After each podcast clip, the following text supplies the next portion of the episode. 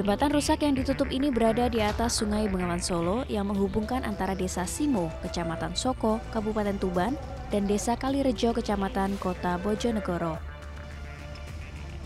Akibat adanya penutupan jembatan ini, warga yang hendak melintas terpaksa harus mencari jalur alternatif lain hingga puluhan kilometer. Kondisi ini dimanfaatkan warga untuk membuka jalur transportasi alternatif dengan mengoperasikan perahu tradisional sebagai jasa penyeberangan sungai Bengawan Solo. Setiap harinya, ratusan hingga ribuan warga Kabupaten Bojonegoro yang hendak ke Kabupaten Tuban atau sebaliknya mengantri untuk menggunakan jasa perahu penyeberangan. Setiap penumpang yang menyeberang bersama dengan kendaraan bermotor dikenai tarif Rp3.000, sedangkan penumpang dengan sepeda cukup membayar Rp1.000. Setiap harinya, pemilik perahu rata-rata bisa mendapatkan penghasilan sekitar 1,2 juta rupiah. Terkait dengan buaya muara betina berusia satu tahun yang ditangkap warga saat sedang memancing di Sungai Banjir Kanal Barat Semarang. Buaya ini tak sengaja tersangkut kayu pancing warga Buaya kemudian dibawa ke kantor BKSDA Jawa Tengah untuk dirawat sementara hingga mendapat tempat rehabilitasi penangkaran atau konservasi buaya yang bersedia menerimanya. Penemuan buaya muara oleh warga di tengah kota Semarang ini memunculkan spekulasi warga bahwa masih ada buaya lain yang berada di sana karena buaya yang ditangkap ini merupakan anak buaya. Ya, untuk itu Kepala Satuan Polisi Hutan BKSDA Jawa Tengah menghimbau masyarakat di sekitar banjir Kanal Barat untuk berhati-hati saat melakukan aktivitas seperti memancing. Digelar salah satu sekolah madrasah sanawiyah berimbas pada seluruh sekolah di Kabupaten Jepara, Jawa Tengah. Iya, Bupati Jepara pun terpaksa menghentikan sementara pembelajaran tatap muka di semua jenjang pendidikan. Pemerintah Kabupaten Jepara menginstruksikan untuk menghentikan sementara pembelajaran secara tatap muka di semua jenjang pendidikan.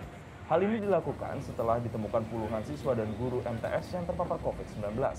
Penghentian sementara pembelajaran tatap muka di semua jenjang pendidikan ini guna untuk mengevaluasi penerapan protokol kesehatan di sekolah selama pembelajaran tatap muka berlangsung. Iya, selama ini pemerintah sudah memberi pelonggaran dengan adanya pembelajaran tatap muka secara terbatas.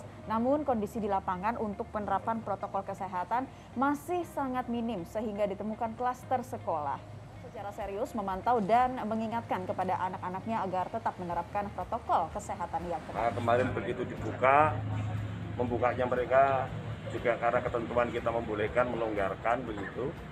Tapi ternyata memang di lapangan ini perlu penekanan lebih serius kepada para orang tua untuk mengingatkan para putra-putrinya di dalam semua kegiatannya itu selalu berprotokol kesehatan.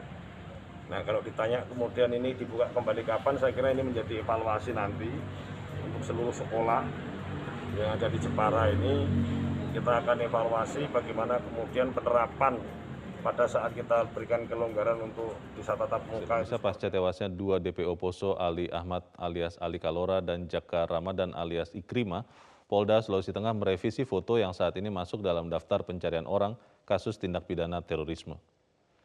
Selebaran maupun baliho yang sebelumnya terpajang enam foto wajah DPO kini telah diperbaharui menjadi empat foto yang tersisa sebagai daftar pencarian orang.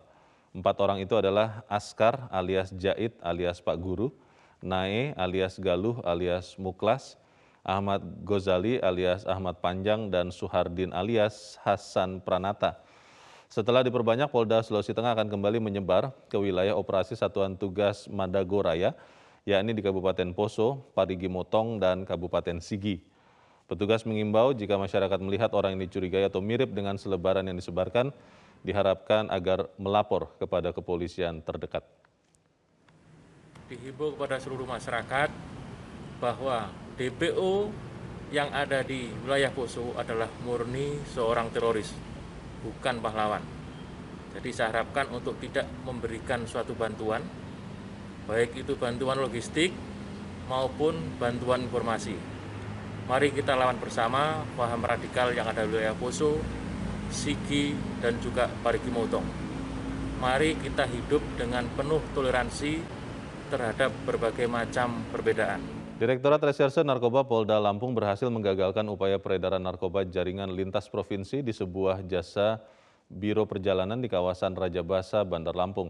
Dari lokasi petugas mendapati 92 paket kemasan teh Cina berisi narkoba jenis sabu-sabu dengan total berat 97,6 kg. Polisi berhasil mengamankan dua tersangka warga Pasuruan, Jawa Timur yang berperan sebagai kurir narkoba untuk dikirim ke Pulau Jawa. Awalnya petugas menerima informasi dua buah kardus mencurigakan di sebuah loket jasa biro perjalanan di kawasan Raja Basa, Bandar Lampung. Saat diperiksa, kardus itu berisi 92 paket kemasan teh Cina yang berisikan narkoba jenis sabu-sabu dengan total berat 97,6 kg. Dalam pengembangan kasus ini, petugas berhasil meringkus dua tersangka yang hendak mengambil barang bukti di jasa biro perjalanan itu. Hasil pemeriksaan polisi, kedua tersangka mengaku mendapat perintah dari seorang narapidana di lapas kelas 1A Jawa Timur berinisial MS. Hari Rabu tentang pengungkapan kasus-kasus narkotika dan obat-obat terlarang Direktur Reserse Narkoba Bapak Kombes Barang buktinya uh, sebanyak uh, 97,6 kg berbentuk barang yang yang diduga sabu-sabu kemudian Selanjutnya adalah uang tunai sebesar 200 juta 202 juta 900 ribu. Iya, paling sebelum tadi kita membahas uh, bagaimana pentingnya sosialisasi kepada masyarakat terkait uh, isoter yang juga menjadi uh, program andalan ini, bisa anda jelaskan lagi kalau di kapal-kapal terapung seperti itu. Uh, bagaimana sih kegiatan apa saja yang dilakukan dan juga kemudian bagaimana uh, menarik masyarakat agar uh, bisa melakukan isolasi mandiri di kapal terapung karena sebagian masyarakat mungkin masih merasa asing dengan adanya isolasi di sana, Pak. Ya, jadi uh, tidak hanya masalah soal kapalnya ataupun soal misalnya tempat yang disiapkan oleh pemerintah seperti balai diklat atau asrama haji tapi persoalan di masyarakat itu adalah kalau bergeser dari rumahnya, dari kediamannya. Ini pernah kita alami sewaktu saya dengan Kasatgas COVID-19 Nasional, Letnan Jenderal dan Warsito, kita berkunjung ke daerah Jogja, bahwa banyak masyarakat di sana merasa asing kalau dia pindah ke satu isolasi terpusat, misalnya di Balai Diklat ataupun misalnya di asrama haji. Karena merasa jauh dari akar rumputnya, jauh dari rumah, jauh dari keluarga Padahal infeksi ini memang tidak boleh didampingi keluarga karena berpotensi kepada menular. Oleh karena itu memang perlu pemahaman, perlu uh, sosialisasi bahwa isoter itu bukan menyingkirkan seseorang yang sakit dan bukan menyandera orang yang sakit, tapi menolong dia supaya penyakitnya itu bisa dimonitor, didampingi, dan sekaligus juga untuk meminimalisasi penularan di keluarganya. Ini yang paling penting yang harus disampaikan sehingga mereka tidak merasa diasingkan. Dan yang kedua memang dari masyarakat sendiri bahwa stigmatisasi itu juga cukup tinggi sehingga sekarang ini juga terasa bahwa mereka yang mau di testing juga merasa enggan karena takut dimasukkan ke isoter, masuk dirawat dan sebagainya. Padahal ini adalah bagian dari kontak tracing untuk melakukan pelacakan dan untuk melihat seberapa besar pola infeksi yang ada di masyarakat. Oleh karena itu, di dalam kita situasi sekarang yang sudah membaik ini, Isoter ini harus menjadi satu program yang harus kita sukseskan. Bila mana ada yang positif, bila mana ada orang yang bergejala, kontak erat, baik mereka dengan ringan ataupun ataupun tidak ada gejala harus masuk ke isoter. Yang kedua, mobilitas memang harus kita turunkan. Sepanjang mobilitas masih tinggi, nanti ini transmisi akan naik kembali.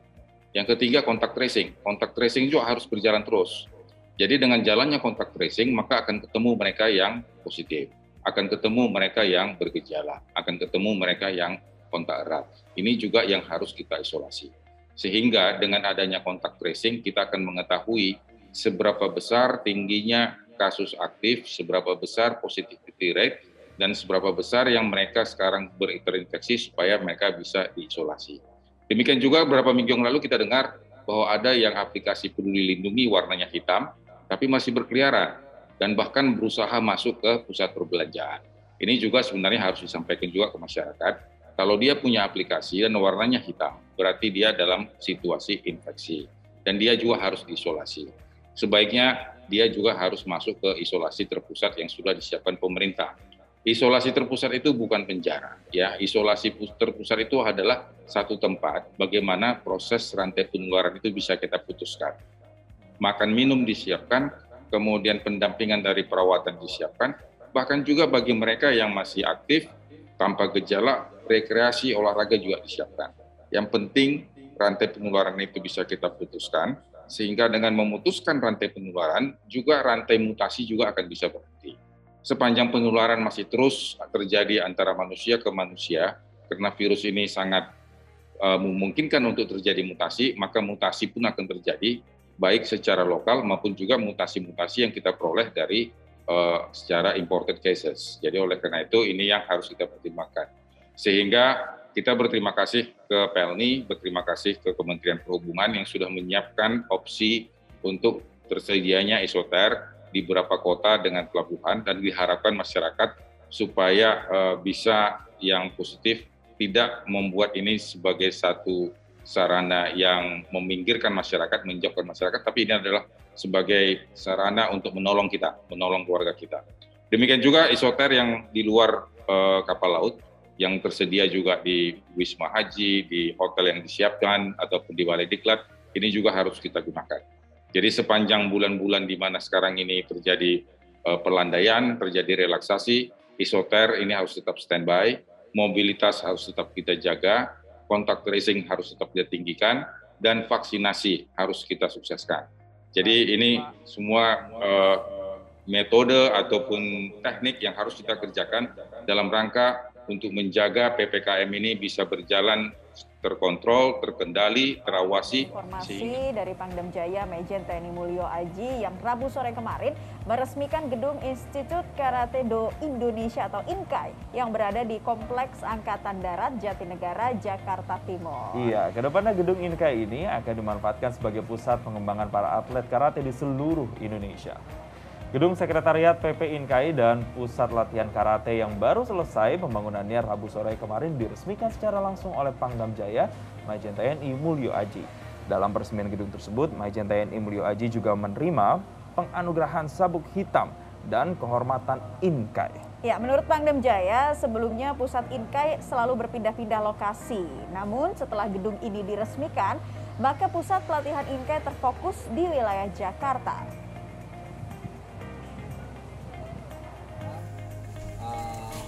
Kemerdekaan Hulu Dojo Inkai untuk uh, digunakan. Ini adalah tempat sarana dari uh, Inkai di bawah Konti untuk mengembangkan uh, Inkai untuk lebih bisa menghadapi uh,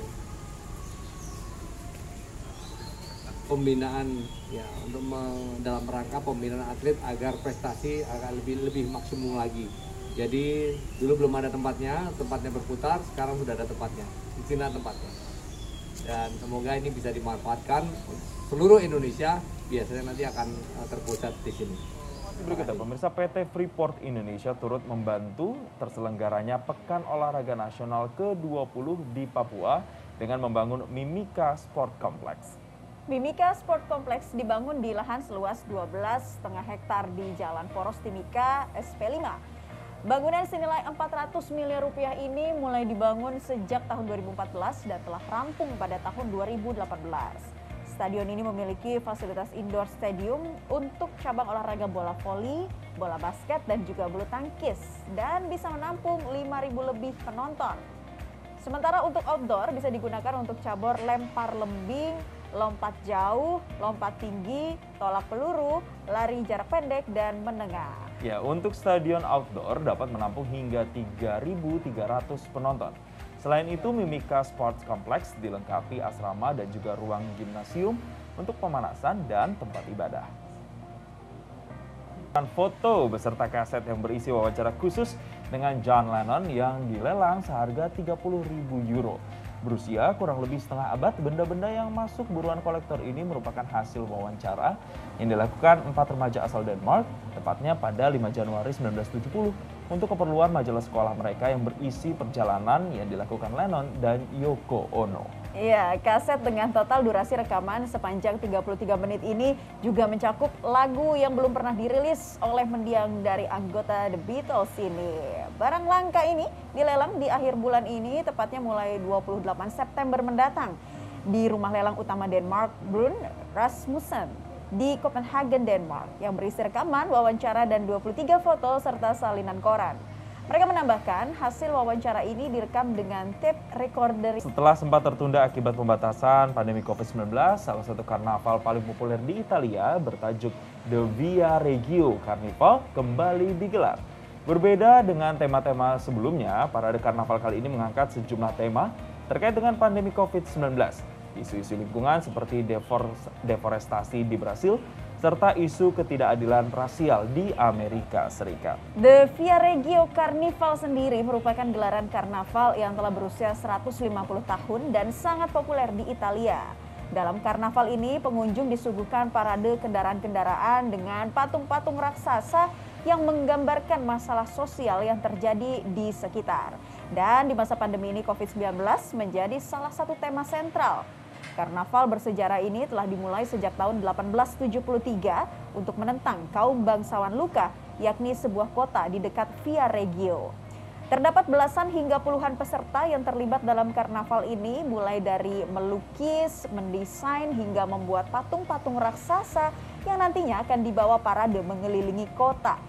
Pada salah satu karya yang diciptakan peserta, terdapat gambaran virus COVID-19 yang diwujudkan seperti bentuk monster yang mengancam kehidupan manusia. Tapi ada pula bahaya dari letusan Gunung Merapi, namun justru orang-orang bukannya lari menghindar, namun malah berada di dekat dan mengabadikannya. Seperti inilah kondisi yang terjadi di Pulau La Palma di Kepulauan Kanari saat gunung berapi Cubre Vierja erupsi dan diabadikan oleh para jurnalis yang mengambil gambar erupsi vulkanik gunung berapi ini. Tentu saja mereka bisa mendekat dengan seizin otoritas setempat dan memperhatikan batas keamanan yang telah ditetapkan. Guguran lava setinggi hampir 12 meter keluar dari gunung berapi Cubre Vierja di barat Laut Afrika dan masuk wilayah Spanyol ini turun dari lereng menuju pantai. Ya, luncuran lava tercatat sejauh 120 meter dalam waktu satu jam.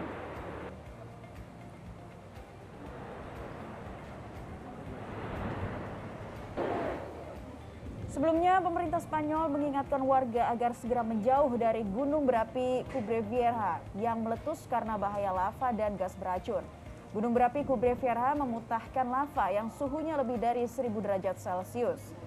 Selasa lalu, sedikitnya 1000 warga dievakuasi sehingga total warga yang dievakuasi di Pulau La Palma menjadi sekitar 6000 orang. Tim darurat juga terus berusaha menyelamatkan sebanyak mungkin rumah membuka parit untuk mengalihkan aliran lava. Sejak meletus pada Minggu 19 September lalu, para ahli memprediksi gunung berapi Kubre masih akan mengeluarkan lava selama 84 hari. Indonesia berpartisipasi dalam festival dan kompetisi dunia Teknofest 2021 di Bandara Ataturk, Istanbul, Turki mulai 21 hingga 26 September 2021. Indonesia memamerkan pesawat buatan PT Dirgantara dan sejumlah teknologi karya anak negeri. Ajang ini memberikan peluang positif bagi Indonesia dalam persaingan teknologi global.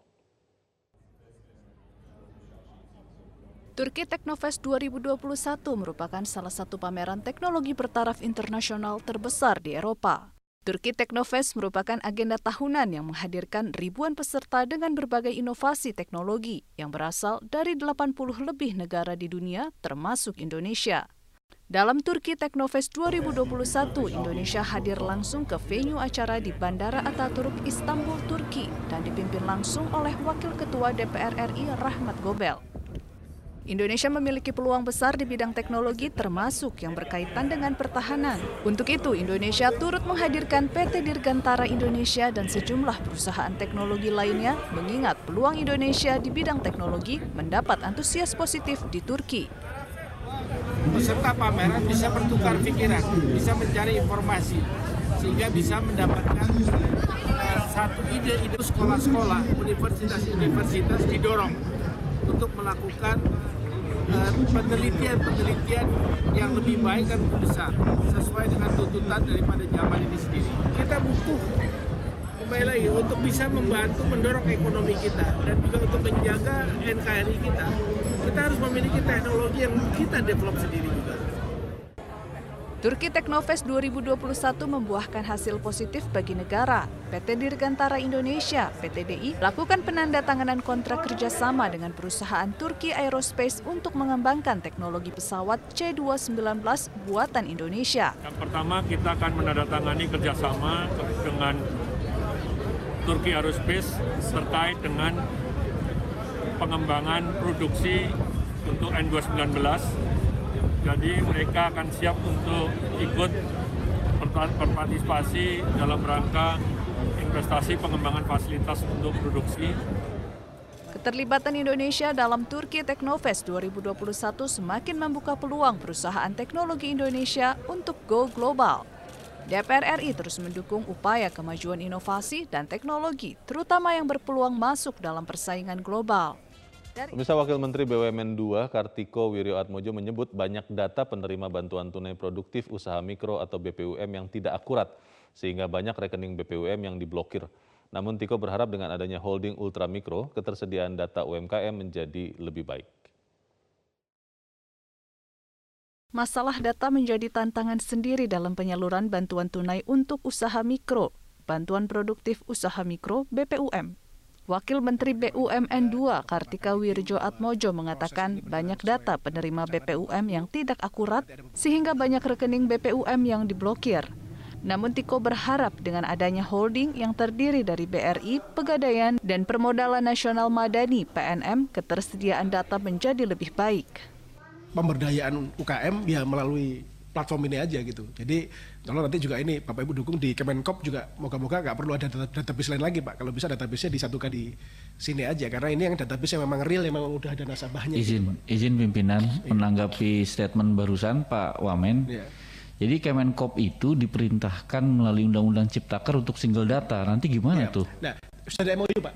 Harus ada MOU ya. Sudah ada MOU. Jadi dan kita juga ada MOU dengan BKPM Pak. Tadi mengenai nomor induk tadi Pak. Iya. Nah, jadi iya. harusnya nanti database ini bisa digunakan bersama Pak. Itu dia maksud saya. Bersama. Jadi supaya nggak ya. bentrok-bentrok dan juga nggak. Iya betul.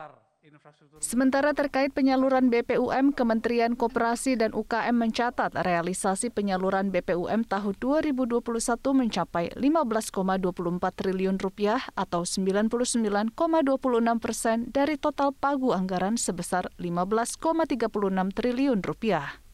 Penyaluran BPUM dilakukan dalam dua tahap, yakni tahap pertama sebesar 11,7 triliun rupiah untuk 9,8 juta pelaku usaha mikro atau telah mencapai 100 persen. Sementara tahap kedua BPUM yang telah disalurkan sebesar 3,4 triliun rupiah kepada 2,9 juta pelaku usaha dari target 3,6 triliun rupiah dengan sasaran penerima 3 juta pelaku usaha.